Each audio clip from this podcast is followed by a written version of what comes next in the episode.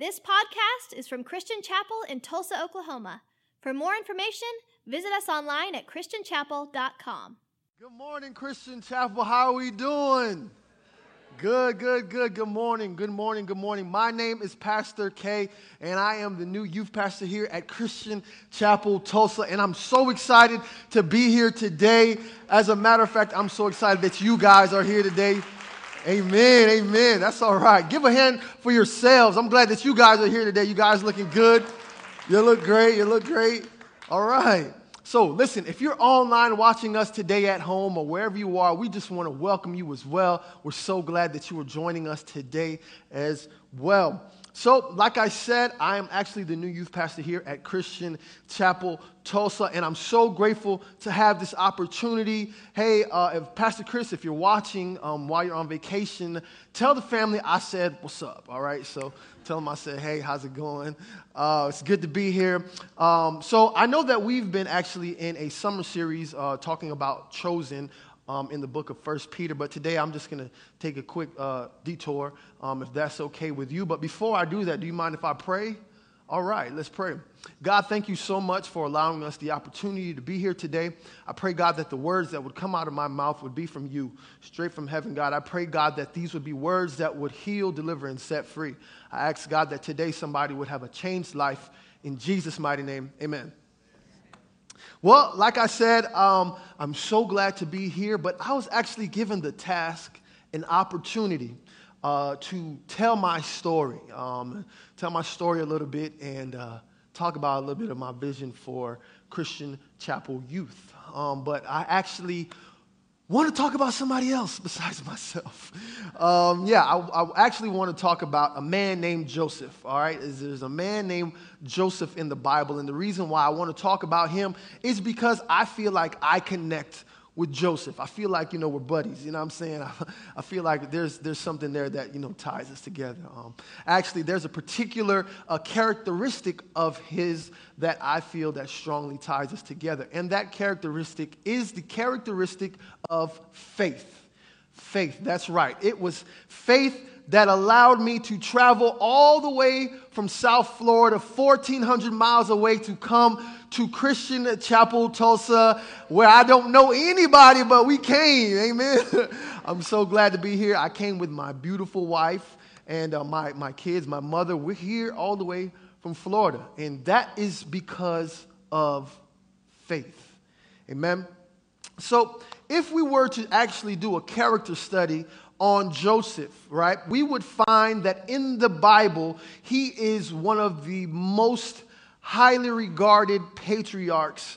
Um, for the uh, well, with the exception of um, well, Jesus being you know our Savior, but but but yeah, but really we find that Joseph is a type of Jesus. He is a type of Jesus. What do you mean, Pastor K? What do you mean that he's a type of Jesus? Well, Joseph actually parallels, his story parallels with Jesus. And we find that Joseph has 13 chapters written about him, which is a lot, okay? That's a lot of chapters. There's um, so many different books um, kings, judges, prophets, all these uh, different men and women of God that don't get this much attention in Scripture right? But actually, Joseph lived 110 years, and through this whole entire lifespan, he exemplifies honesty, integrity, faithfulness, patience, grace, restraint, uh, wrongs, assaults, um, things that were so undeserving, and some things that were deserving. But from the time he was 17 years old as a youth, okay, he has found himself okay, to be a man of God, all right? And so God draws our attention, okay, to a single event in his life that we will talk about in a few moments, all right? Now, the, the, the attention that God draws to this part of his life is at the very end of his life, and I would consider this to be one of the most important events in his entire life. So if you have your Bibles, I'm going to to take your Bibles out. If you have your phones, pull your Bible app out. Whatever you got, pull it out right now, okay? And we're going to go to Hebrews chapter 11, verse 22. Hebrews chapter 11, verse 22. All right? If you found it, say I got it. All right? If you don't find, if you didn't find it, say wait, hold up, wait a minute. Okay? Waiting on you. And if you don't have a Bible, or if you don't have a Bible app, you can look at the screens and it will be on there for you. All right? Well, let's get started. By faith, Joseph, when he was dying, made mention of the departure of the children of Israel and gave instructions concerning his bones. Now, Pastor K, what in the world did you decide to talk about today with Joseph talking about not forgetting his bones? And how can this be the most important event in his life? Well, we see that throughout Joseph's life, he was a very faithful person, and we know that he lived a very long life. But this is what God decides out of all the things that happens to Joseph to make an example out of in the book of Hebrews. As a matter of fact, Joseph is more important in this verse than any other thing because God is making mention to the fact that Joseph had faith that transcended time's horizons. At that time, when he talked about this, he was talking about his faith. Now, this verse reads that Joseph made mention of the departing of the children of Israel. And so it says that at the time, though Joseph was still in position of a high power, he was still enthroned as second in command of Pharaoh. All his family had already came to Egypt. He was in a good place, but he thought about something that would transcend where his current state of life was. He thought about eternity. He thought and remembered about the promises of God to the children of Israel. He knew that one day there would come a time that the children of Israel would leave the land of Egypt and go to the promised land. And so he says, Make me a promise that when that day comes and I can't be here anymore, that you'll take my bones to the promised land. And so we see that Joseph has a faith that is persistent even beyond his life. Now, we look at the book of Hebrews, chapter 11, and we know that book as the book of faith. It's the chapter of faith in the Bible, right? And so, Hebrews 11, uh, chapter 20 to 22, um, we're given portraits of three different characters in that, that little excerpt. We find out about Isaac, Jacob, and Joseph. But we see that through all of these three men that are mentioned, Joseph was mentioned because of his persistent faith. Now, let's look at the fact that Joseph had a long life, but within his long life, he faced adversities. He faced temptations, disappointments, success, prosperity. But no matter what, the wonderful thing is that faith persisted throughout it all. So obviously, you can tell that today's sermon title is Persistent Faith, right? Now, if possible, I'd encourage you guys to read the entire story of Joseph because it's an extremely good story. And it's from Genesis chapter 37 to Genesis 50. Read it all at one time because you don't want to break it up, all right? It's, it's too good to stop reading, anyways, all right? So when you get a chance in your own time, read that story. Now, it's so striking to me that Joseph is such a type of Jesus. There are seven things that foreshadowed in his life that makes me say that Joseph was a type of Jesus. And I'm going to read those seven things off to you. So if you have a pen and paper and you would like to take notes, you can pull that out now. If you got a phone, pull out your little notepad on your phone and let's take some notes, okay? So here we go. Number one, Joseph was especially loved by his father, as was Jesus. Okay? Number two, Joseph was hated and sold by his brethren or his brothers, as was Jesus, sold by Judas. Right? Number three, Joseph was unjustly condemned, as was Jesus, by the Pharisees. Number four, Joseph was raised to a position of great power and authority, as was Jesus. Number five, Joseph became a blessing to the Gentiles and took a Gentile bride, as Jesus has taken us as Gentiles to be the bride of Christ. Number six, Joseph revealed his identity to his brethren. And so will Jesus reveal his identity to us. Number seven, Joseph assured his brothers of his unchanging love, just as Jesus has assured us of his unchanging love. Now, Today, I have seven points that I want to talk about. And um, I didn't pick seven because that's God's perfect number, or for some super spiritual reason, I just picked seven just because. All right, that's, that's what I observed. All right. Okay, so we're going to talk about these seven things today. And um, I might give some scriptural references here or there so you can read that in your devotional time. Okay. So, Hebrews 11 22, this verse refers to the end of Joseph's life. But at the same time, it sums up his life in an entirety. And we find that this is based on the principle of persistent faith. So, what can we say today about persistent faith? Well, point number one persistent faith is not shaken by adversity. Persistent faith is not shaken by adversity. Now, like I said, read the story at home so you can get to know the story for yourself, right? But we're not going to read Genesis 37 to 50 today. That is too long, all right? Okay, cool. So we'll go through, we'll summarize, and you guys will get a good uh, story about what's going on here, all right? So Genesis chapter 37, going to verse 3. We read that Joseph was the favorite son of his father Jacob.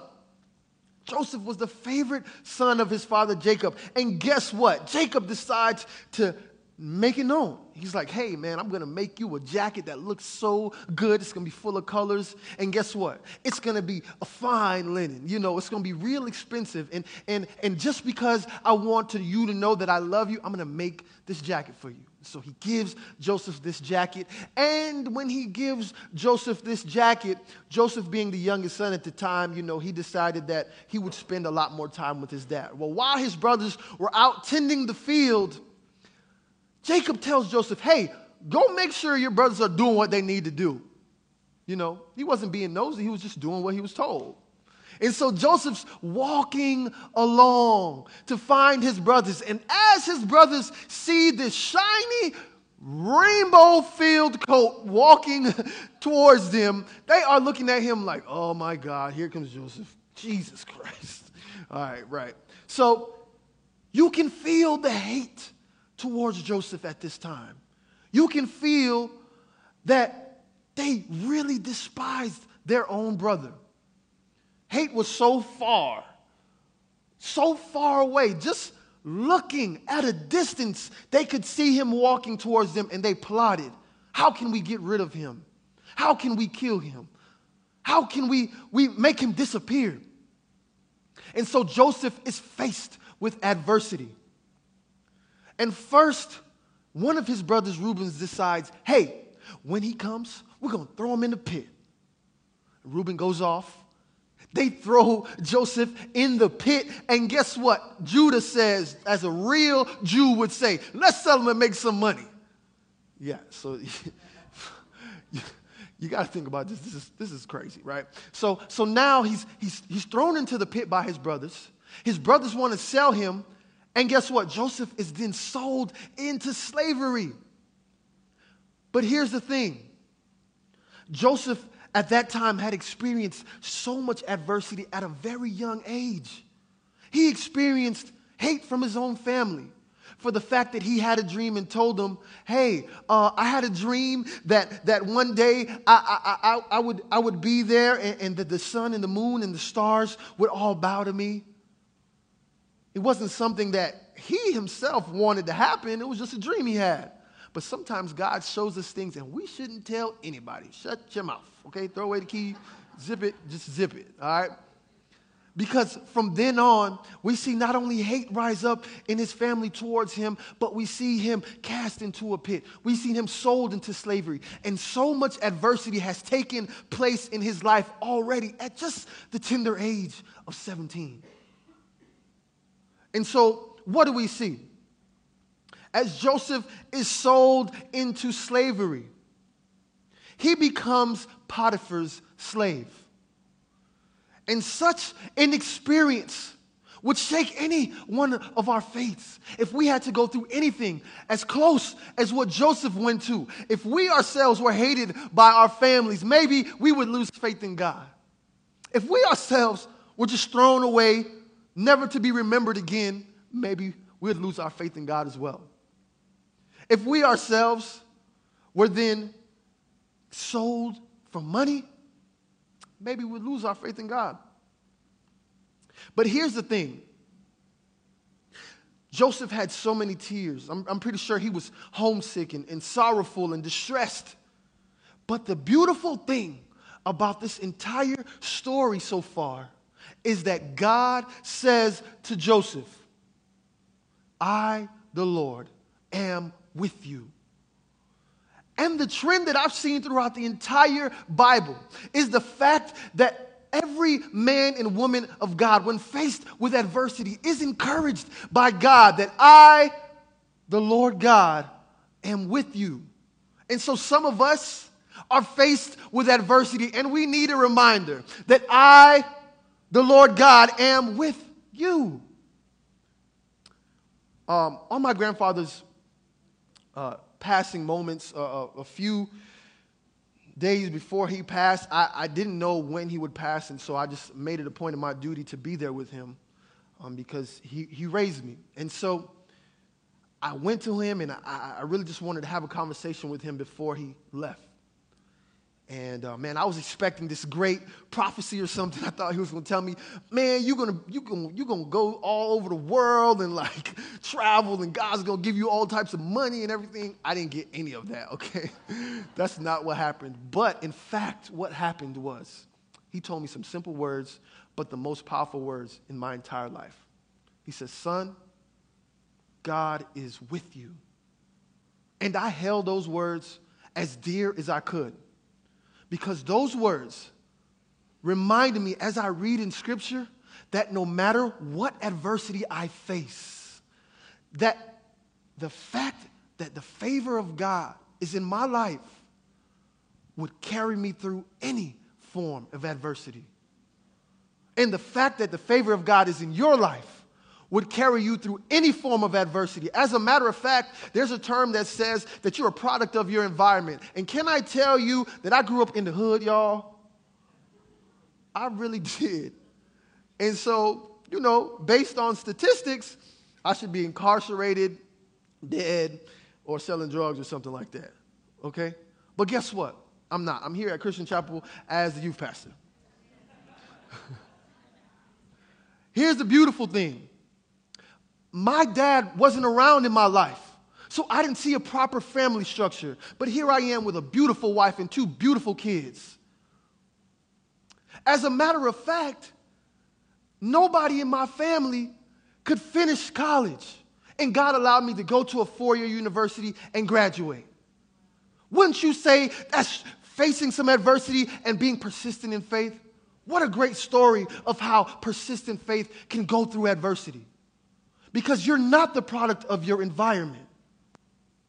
Your faith isn't based on that. Persistent faith isn't shaken by adversity. And so that brings me to point number two that persistent faith isn't spoiled by success or prosperity either. Persistent faith isn't spoiled by success. Joseph makes his way to Potiphar's house as a slave. And then in turn comes around and becomes second in command at Potiphar's house. Check that out. and everything is going really good for him.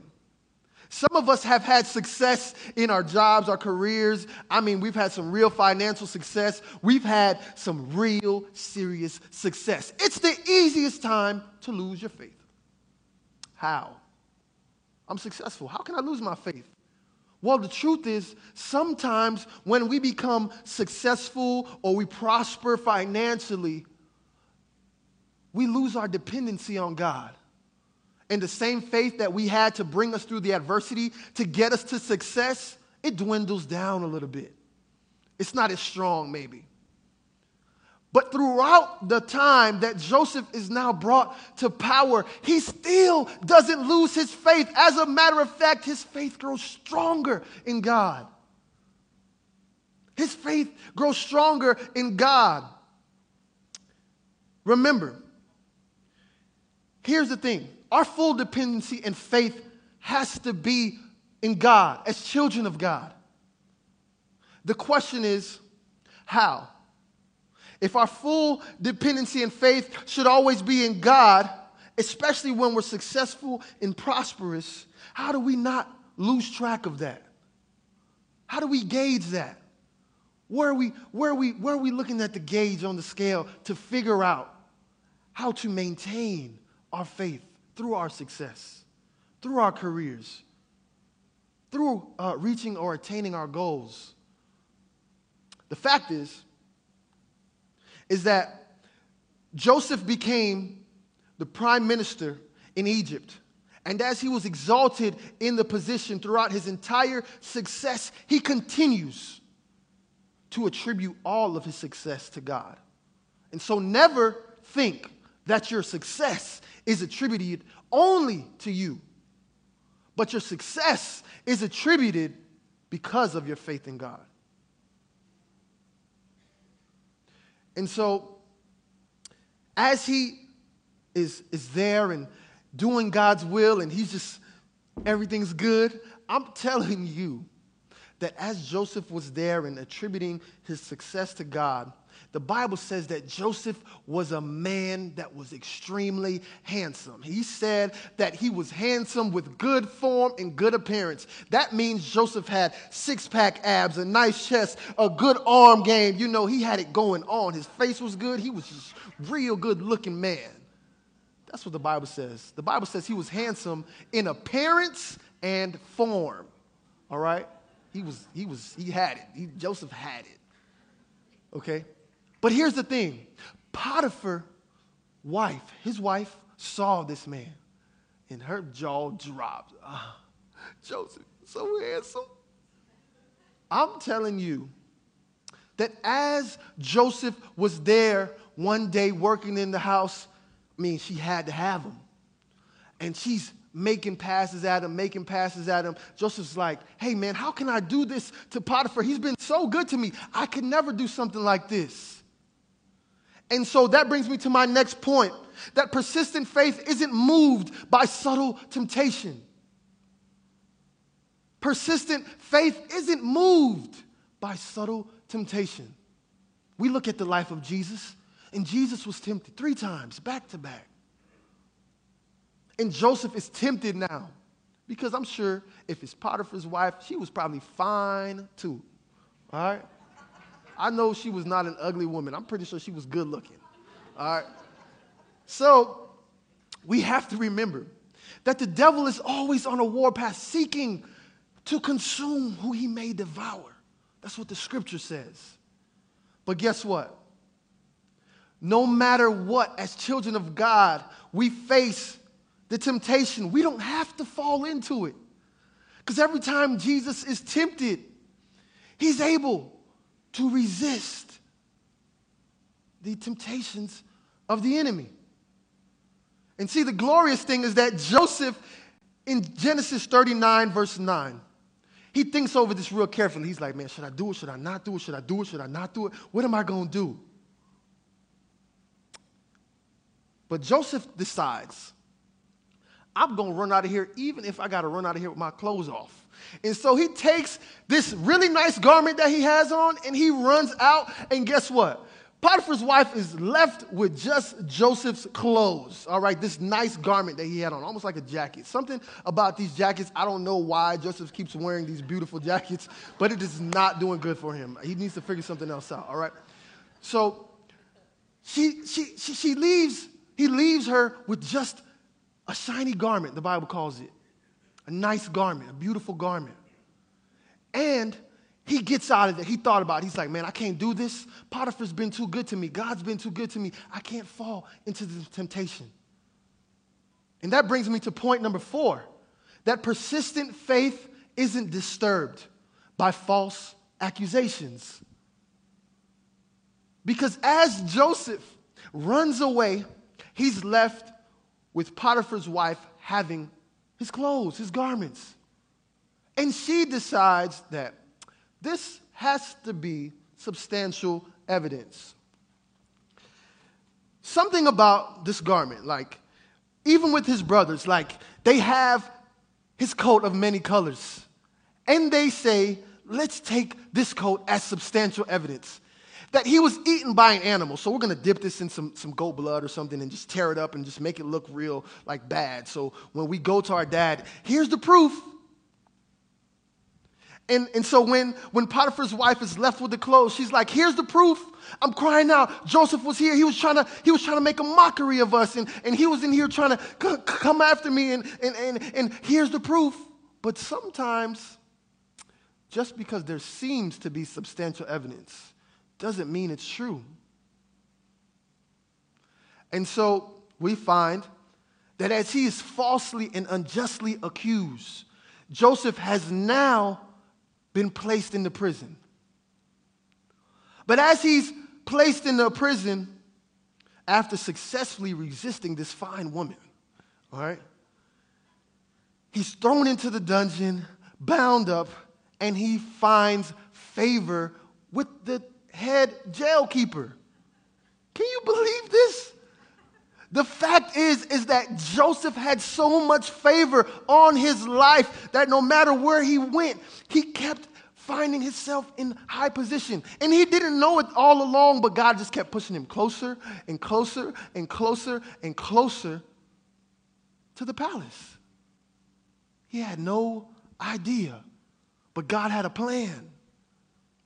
Here's the thing his faith was so persistent even in jail, that when he's there, he meets these two men that worked in the palace. And as they worked in the palace, one was a butler and one was a, a, a wine um, bearer. And he interprets their dreams because they're having dreams and they're so confused as to what the dreams mean. But he's like, listen, man, I'm a man of God. Tell me what the dreams are. I'm going to tell you what it means. Okay? So they tell him the dream. He interprets the dream. And then he says to them, hey, just do me one favor. After I tell you what this dream means. If you make it back to the palace, just please don't forget about me. Okay? Don't, don't forget me. And they're like, man, of course, Joseph, man, you, you're real deal, man. I, I got your back. Like, we're in this together. We're all in this together. You know, he, he's got him. But I got to tell you, the butler gets back and completely forgets about Joseph. And that brings me to point number five that persistent faith isn't destroyed by broken promises. Because the promise that the butler gave Joseph was broken. He had forgotten about him. He made it back all the way to the palace and completely forgot about Joseph. We make this point today because many of us have had our faith tested in this exact way where, you know, people have promised us things and we haven't seen them fulfill those promises. I'm pretty sure I'm not the only one that that's happened to. Some people have broken promises to me, and I'm sure they've broken promises to you as well. But regardless of all of that, isn't it kind of crazy that in some way, shape, or form that throughout Joseph's life, we can see all these things that have happened to us are things that still happen to us? Okay, I'll give you an example. For myself, right? I was in the seventh grade and I was terribly unathletic. I sucked at sports really, really bad. I was just terrible, okay? But I lived with my grandparents and I just wanted to find a way out of the house. So I had to do something to get out the house. So I was like, I'm gonna play basketball and I'm gonna just get out of here, okay? So I tried out for the basketball team and I, I, I went really hard. But I gotta tell you that I did not make the basketball team, okay? All right, as a matter of fact, I didn't make the basketball team, but I was the water boy. Okay. All right, so horrible. All right, but the coach told me that if I was practicing with them, he said, "Hey, I'll let you practice with us, and uh, but you got to be the water boy. But if you start to practice well enough by the second half of the season, I'll put you on the team." I'm like, "Man, I could do that." So I'm practicing really hard, man. And throughout me practicing really hard, I was facing some adversity, okay? Because the teeners can be so cruel. I was, I, was, I was there, and the kids would sing to me this song from the movie Waterboy. They would say, Water sucks, it really, really sucks. Water sucks, it really, really sucks. Gatorade's better than water. I'm like, and so throughout all of that, I was like, yo, I'm not worried about y'all, man. I'm gonna just keep doing my thing. Coach already told me that if I practice well enough, second half of the season, I'm on the team. So I practiced real hard. I thought I was getting better, but guess what? The whole season went past and I didn't make the team. Would you know that that seventh grade summer, I went to this basketball court by my house every day and practiced hard and just by myself and just kept practicing and practicing and practicing. And by eighth grade, when fall came around, I grew from 5'7 to 5'11. Man, we had a brand new coach. And guess what? I not only made the team, but I started. And we were one of the best teams in school history. I'm not making this up. This is a real story, y'all. All right. now, throughout all of that, you had to realize that even though there was a promise given to me that was broken, my faith that was so persistent transcended the broken promise.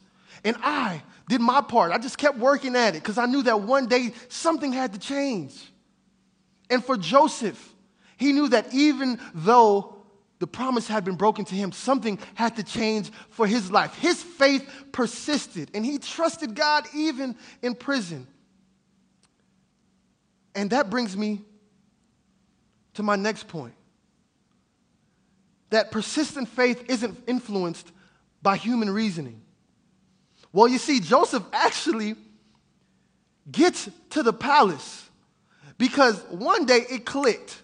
You know, Pharaoh was having a dream and he's like, man, I need somebody to interpret my dreams. And all these guys that are supposed to be like helping me, they're not. He's like, man, what am I going to do?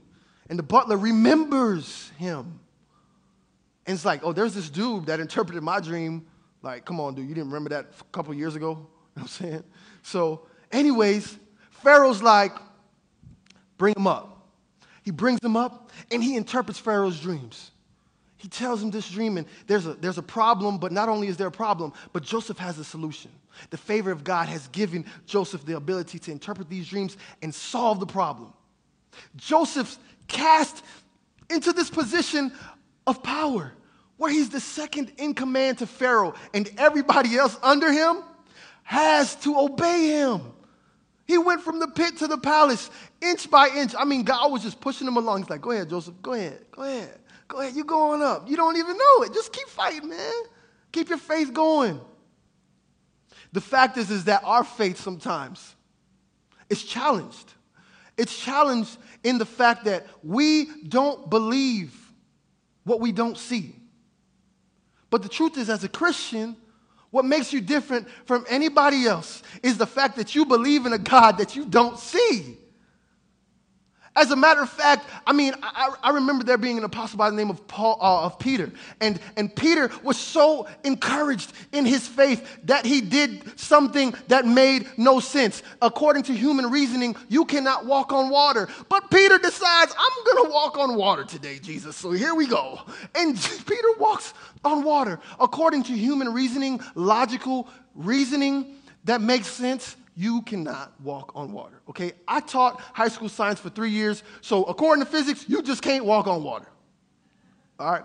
But Peter has so much faith risen in him that he decides to walk on water. Sometimes our human reasoning, our human logic doesn't click with faith.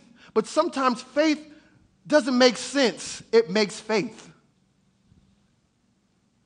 Faith doesn't make sense sometimes. It makes faith. And as a matter of fact, sometimes you can't hear it. Sometimes you can't see it. You got to hear it.